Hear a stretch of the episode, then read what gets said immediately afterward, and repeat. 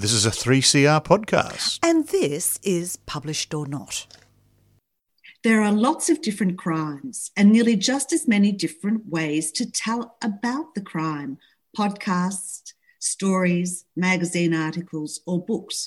And today's novel has an author who has researched true crime inspired fiction at a university level. So it's welcome Ruth McIver, or is it Dr. McIver? I actually rarely get to use that title. so you can call me Dr. McIver, but just please don't ask me to do anything in a medical emergency.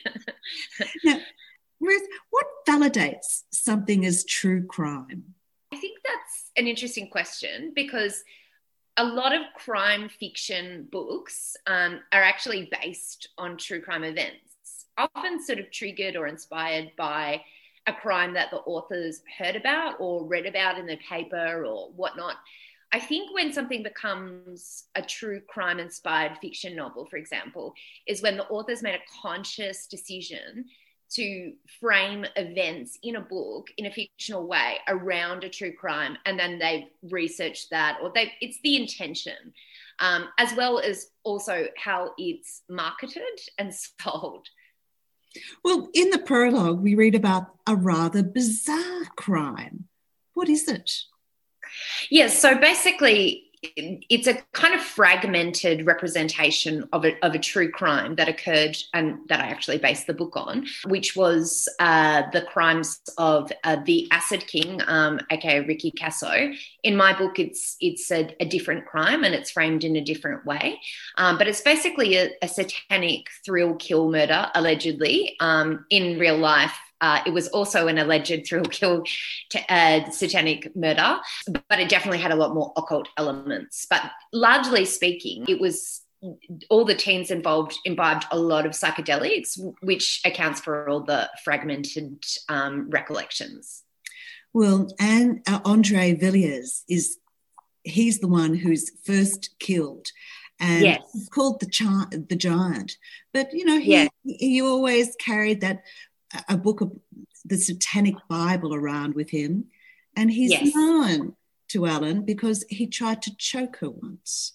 And then yes. there's Ricky Hell, who she remembers rather tenderly. You know that, yes. Uh, and but he's got a different persona in this group. Yes, yes, mm. yes. There's Carol, well, quote, uh, she was still in her Dairy Queen uniform, smelling like Windex and sugar. Hmm. And Cormac O'Malley, now he was an outsider and he appreciates being part of the group. And Danny Quinlan Wash. Now, he had anger issues. He was given a punching bag, karate lessons, and therapy to alleviate his anger. Well, this was a time of heavy metal music, goths, drugs, alternative dressing, and alternative religious worships. Yeah. What do you think was the main driver? I would say drugs um, are a huge factor in this. I think there's a sense of confusion and anger um, and displacement, as well as apathy and boredom, and and also that kind of sense of a collective group consciousness, um, you know, uh, where peers kind of uh, enable each other and, and egg each other on. And I think that's the case with the the the, the real crime also, um, where there was a lot of confusion and there was a lot of uh, ingestion of substances, and and that combined with boredom and angst, um, but also psychological problems and trauma too. Mm-hmm teenage rebellion. Most of the kids were from white middle class backgrounds, except yes. for Ricky Hell. We know Erin knew this crowd, but she wasn't there that night. Jump ahead all these years. So, what's she doing now? So, she's a crime writer um, for a magazine called Inside Island. So when I say crime writer, really has an ambition to write really meaty stories. So she has a lot of ambition. Her her potential has been really diminished by things that have happened in her life. So even though she doesn't want to pursue this story, part of it is actually besides from a desire to kind of really go back into the past and, and in a way understand where things went wrong is partly also because she actually has a really strong desire to be to make something of herself to be somebody well, she's moved back to her childhood home as her dad's in a palliative care hospital. She's wearing a mother's clothes and she acknowledges that she was a difficult teenager. But her family was rather dysfunctional. Let's hear from page 44, please, Ruth McIver. My mum was husky, into aerobics, binge eating wine and Ambien. My father had never been home for mum's frozen and newt dinners and lived like a medieval ghoul in the dark recesses of the den, occasionally emerging drunken in his Homer Simpson tidy whities. Sloane family unhappiness was manifest. It was soaked into the carpet and the foundations of our house. Oh, yes. And of course, there's been a few deaths along the way. The others in the group Carol, now, she's written a book making out she was a damsel in distress at when this happened. But really, Erin remembers her as the bong queen who could smoke and drink everybody under the table. Cormac had psychological breakdown and was hospitalized at the court case. Now he's, I like this one, a graphic designer in Melbourne. What's our connection there? And Danny, well, he's successful in his in, in a family business, married and with kids now. So all those years ago, what type of relationship were Danny and Erin? Oh, I think we better get that from page 48. I like Danny best undressed. The silk of his skin, sex, and the cinnamon of his breath, his semi permanent hard on, the fact that he paid attention to me. No, not in a healthy way, no, but with the vigilance of a lion on the Serengeti, guarding a gazelle's carcass. Why did Danny, a golden god who had come down from Mount Apollo, choose to fraternize with me? Now I knew it was because of his predilections rather than any notion of romantic love. Because what started out as games like how much more could it suck turned into a love of ropes and an understanding of knots that transcended the maritime. And we quickly escalated from teen, traditional teenage fumbling into what I now understand to be hard limits sadomasochism the introduction of the unimaginatively named Light My Fire game featuring lighters on the skin and the Take My Breath Away game, autoerotic asphyxiation, were prime examples of where he was headed, where we were headed. Oh, yes. So all these years later, she comes to Danny and uh, says, "Well, you know, uh, tell me what happened. You've never never spoken about it." And he said, "Well, if you come to the a, a motel with me, and uh, no, she's not interested in that. So what happens is, as you say, I hadn't just stirred the hornet's nest, I'd shaken it violently. So Danny's after her again. It's suggested by a policewoman that Erin puts a domestic violence order against Danny now, but Erin knows about police. It was Cormac's stepdad, a policeman, who shot Ricky her own father, a policeman, and his partner Mona signed off the, on the killings, but she knew her father wasn't there. And she knew about Mona. They had more than a professional relationship, didn't they? Mm-hmm. Yep. Mm. And her father, um, and then Erin finds a whole lot of money hidden in the house. Yes. But then there's then there's Ox. Now Ox calls Erin pumpkin. Who is he and why is he concerned about Erin's safety? Well, he's a, a family friend as well as her father's friend and somebody who, you know, came to her in a time of great distress and uh, helped her out of that situation. And he's kind of been a kind of almost like a remote guardian angel to her. He's helped her out of a lot of messy situations, which she's been in. And so it's become a kind of like father figure. He's the only person that she trusts.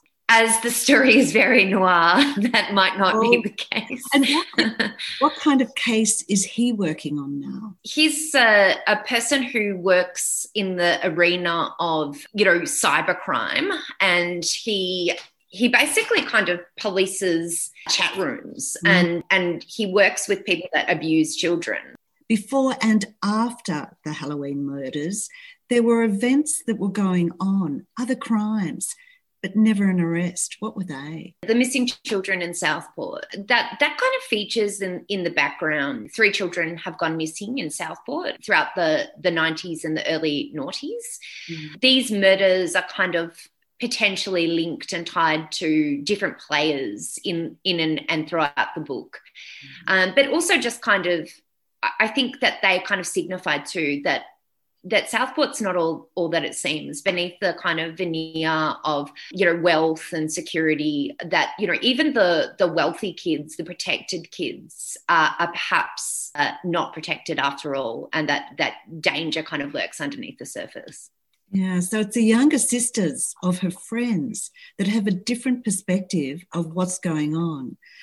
How is yes. Cormac's Sister helping her? So, yes, Aisling O'Malley is trying to point out that Steve Shearer, um, the cop that shot Ricky Hell, is not who he seems to be. But because she's sort of wacky and, um, you know, a bit unstable, it appears that she's sort of like an internet troll. So she she actually comes into the story heavily, trying to give her her um, brother's manuscript to Erin and to get her to explore Steve Shearer and the, and and the angles that she's she's pushing for. Erin's used the internet to find out lots of other information, and she's not confident that it's all correct. She finds out one source who is regularly posting died many years ago. Another leads her back into the woods. Let's get a description of those woods from page two. West Cypress Road's woods have a soundtrack. In the daytime, it's all Disney hummingbirds and red headed woodpeckers, the light footfall of deer. At night, the deep bellied hoot of barn owls and nightjars, and more sinister rustling deeper in the dark. There was an occasional homeless guy wandering through, kids parking, getting high, fooling around. Wildcats, you think, wolves, you imagine. Another layer of the soundtrack, the noises he made in the dark gurgles, snorts, moans, feet shuffling in the dirt, the crunching of sticks under boots and canvas sneakers. Oh, yes, there's somebody there. Mm-hmm. Uh, so when Erin visits these people again, it's with some trepidation.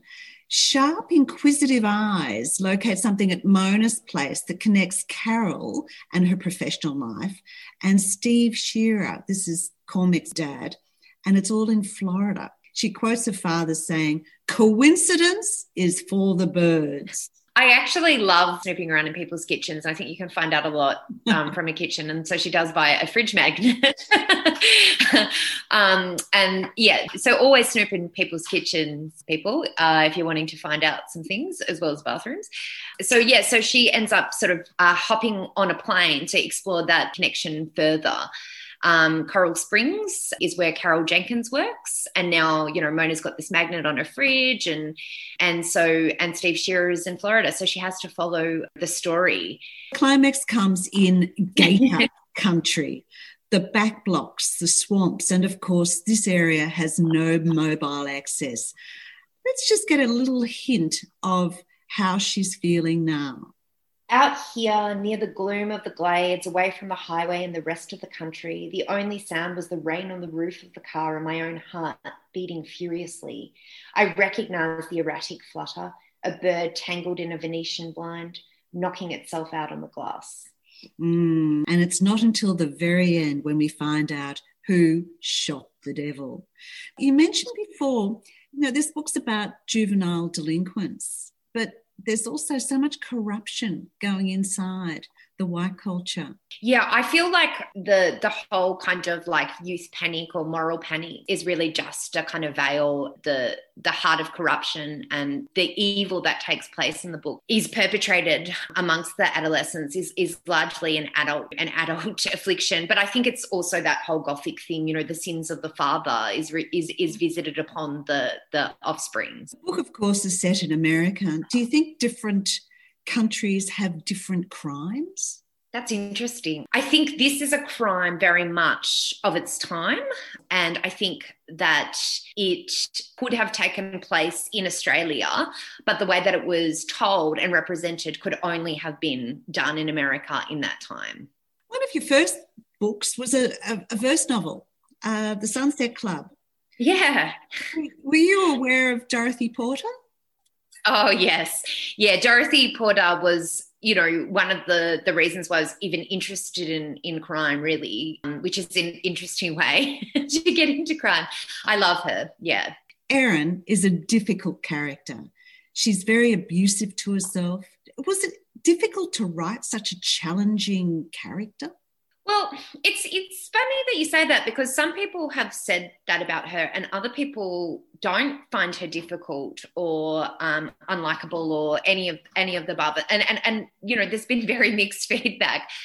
No, it wasn't. It was actually really easy because it was enjoyable to go into her mindset. I think the challenge was, and this might be more um, telling about me, was to temper her her behavior a little bit and make it more logical because she's just pure impulse basically and and with editorial feedback of you know why why is she kind of putting herself in all this danger I was trying to kind of make that a little bit more rational and logical and and and and whatnot. To me, her actions stem from someone who doesn't really understand how to protect herself. And I think that that is a side effect of someone who has really complex trauma, who's been through a lot of suffering and pain at the hands of someone else.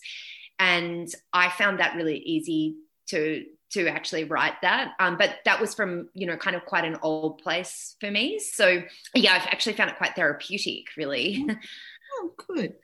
Erin's teenage friends were charged with horrific murder. 16 years later, and as a crime writer, she gets to investigate it herself in I Shot the Devil by Ruth McIver. Thanks very much, Ruth. Thank you very much for having me. And now here's David with his author. Part memoir, part reflection. Anne Rennie's new collection, Blessed, is appropriately subtitled Meditations on a life of small wonders. So, Anne, welcome back to 3CR. Thank you very much, David. Small wonders. You're focusing on the little things in life. Yes, I am. Uh, I think it's very important to uh, be aware, to lean in, to look around you, to be mindful that that sort of aggregation of small delights can often change your day or change your week or month but sometimes we overlook them because we're so uh, consumed with with busyness, with with being accountable or doing our daily work or being all things to all people, that we can become quite self-absorbed and we forget to notice. Well, you can put it in the context of what's happening in the world today with the pandemic and these global concerns. How does mm. your book play into that then? Well, I think that sometimes we can be so overwhelmed by, by the pandemic, by the, the, the, the political uh, commentary, by the global impact of everything, that we can really need touching small things to just keep us um, in touch with ourselves and to touch our own reality. Because sometimes we have little control over the global stage. Really, it, it happens to us. What we can control are, are our dailiness you know the things that that matter to us each day the, the little joys the little things the the, the kind words the, the the, clouds the sun the sparrows all that sort of stuff. And and they can give us sort of ballast and, and buoyancy um, in in a world that can be very uncertain. As we know david those tectonic plates in melbourne that gave us a scare. So we need some things we can count on. Blessed or blessed how would you like it pronounced Oh, that's so interesting because so many people, I'm inclined to call it blessed, but so many refer to it as blessed.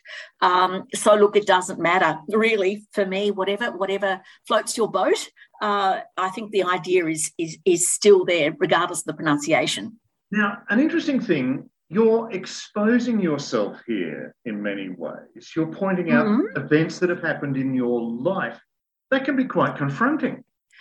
It can be, but let me say that exposure is fairly careful. It's it's not a sort of a kiss and tell, apart from the first kiss, which was very sweet, um, and and things like that. I'm not a prurient style of person, so it, it, it, does expose my growing up and my family and and and a few things that happen in family.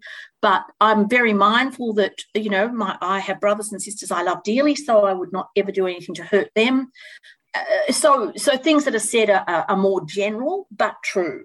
Uh, so it's it's honest, but it's not brutal. But it also then touches on your faith. But I think there's a contradiction that starts to emerge. But this might be mm-hmm. my Protestant leanings. yes, David. But your faith first and foremost here, mm. important to you. Oh, absolutely. I mean, and I suppose these are things that make you who you are. Um, you know, I've, I've been baptized a Catholic, grown up in a Catholic household, went to a Catholic school. Most of my friends are of the ilk.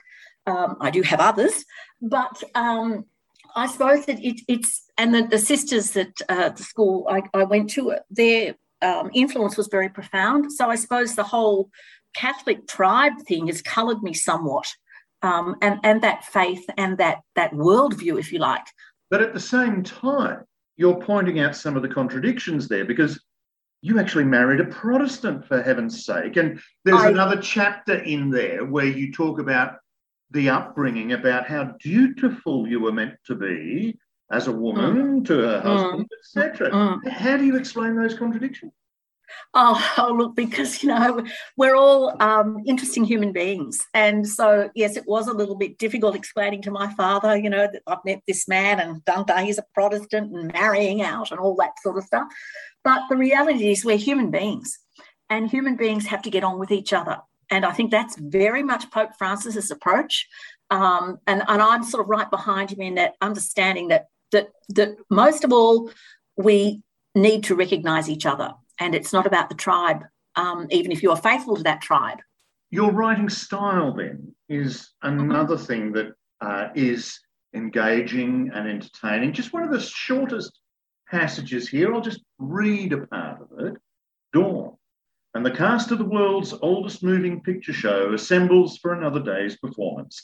Mad hatters and ghostly galleons and Old Testament pillars and Play Doh rabbits and Dragons jostle behind the moth-eaten curtain of night. The cherub in charge of clouds barks orders and loudly consults with the cherub in charge of climate. Together, they decide the order of performance because they know that if they don't start promptly, the azure blue sky hovering hopefully in the wings will simply stride in and take over. It's one of the more literary passages, if I may say so. Yeah. Had a bit of yeah. fun here. Oh, look, David, that's the joy of writing and, and the joy of just getting an idea sometimes, and rarely sometimes, that you just run with. Um, and, you know, you just, it's a bit of a silliness, whimsy sometimes. Uh, but you just think, oh, I like this, and how can I make it work? And and you know, you link it to your own theatrical career or, or, or things that, that happen, or and and it just goes. So and i read a lot david or I, I, read as much as i can within the constraints of working full time and etc um, so so and i care that my words are, are well put together. So is it the writing process that is the key to the reflection or the thought and idea that you're trying to negotiate with Ah, look, that uh, it's probably a combination of the two. I think the idea starts first. You know, look, uh, you know, where did that start? Probably looking at the clouds and seeing their shapes and wondering what the sort of day was like, and just looking outside. So some gazing, just some looking about me, and thinking, oh, that's an idea, and then transcribing that into my own words. So the idea, I think, comes first. Um, and sometimes ideas uh, come thickly, and, and sometimes, you know, it's really hard to grab one. So I think the idea comes first. And once it's there and I've wrestled it onto the page, then I can really start working with it. But does your thought or reflection change in the process of writing? Oh yes, I'm a I'm a big editor and, and a big changer and a big um, nothing is a first draft. You know, I, I, could be third or fourth or fifth draft. So yeah, I, I, I move things around and I like things and I don't like them. I can be a bit critical. But I'm thinking more as you write, not the editing afterwards, but the mm. transformation that occurs as you write. Right. Well, I write sort of on paper, first of all. It, it, it, I'm not a techie, so I like jotting down. I have a little exercise book that I carry around with me. Uh, so if I hear something or see something or have a splendid thought, I can jot it down. And then I probably do a little mind map, really, and, and put up a few other words together and a few other ideas, and then see where that will take me. Now, sometimes it takes me to wonderful places which which end up with something. Sometimes it's very lackluster, and I've just got to give it away. Uh, and it's, you know, I, I think the thing is people talk about a muse. Well, sometimes it's there, and other times it's not. It, it's it's not always there. It's not always easy to access. And who do you hope your readership will be? Oh, look, readership will be people of goodwill, basically, people who like um, an honest, um, hopeful, optimistic look at the world, Melburnians, Australians, uh, anyone really, people who have a, a, an idea of the transcendent, but without that being paralysing, um, because I know we're in a, secular pluralist culture. Um, so I was very mindful, and and the the uh, editor was very good, and, and one of my first readers uh, told me that you know when you write, depending on how you want to sell or promote, uh, think about who you disqualify. And I'd never really thought of that, you know, and but now I do. I'm very mindful, or more recently, that when I write, um, I'm, I'm, thinking of whom I'm writing for and trying to make it as, as inclusive as possible, not as alienating. So without just sitting on a fence, um, I'm writing for people who are hopeful, who are good and decent, and like to um, enjoy a good read as well, like words, like ideas, like memory, like a bit of fun, um, and can appreciate that this is my take. Um, and it's it's not unique, certainly. Well, it is unique because it's mine, but it's also universal. Well, if you're one of those listeners out there that fits Anne's description, you need to pick up a copy of Blessed or Blessed Meditations on a Life of Small Wonders, the author Anne Rennie, and it's a Laneway Press release. So, Anne, thank you very much for talking with me today. Thank you very much, David. You've just been listening to Published or Not on 3CR. You've been listening to a 3CR podcast produced in the studios of independent community radio station 3CR in Melbourne, Australia. For more information, go to allthews.3cr.org.au.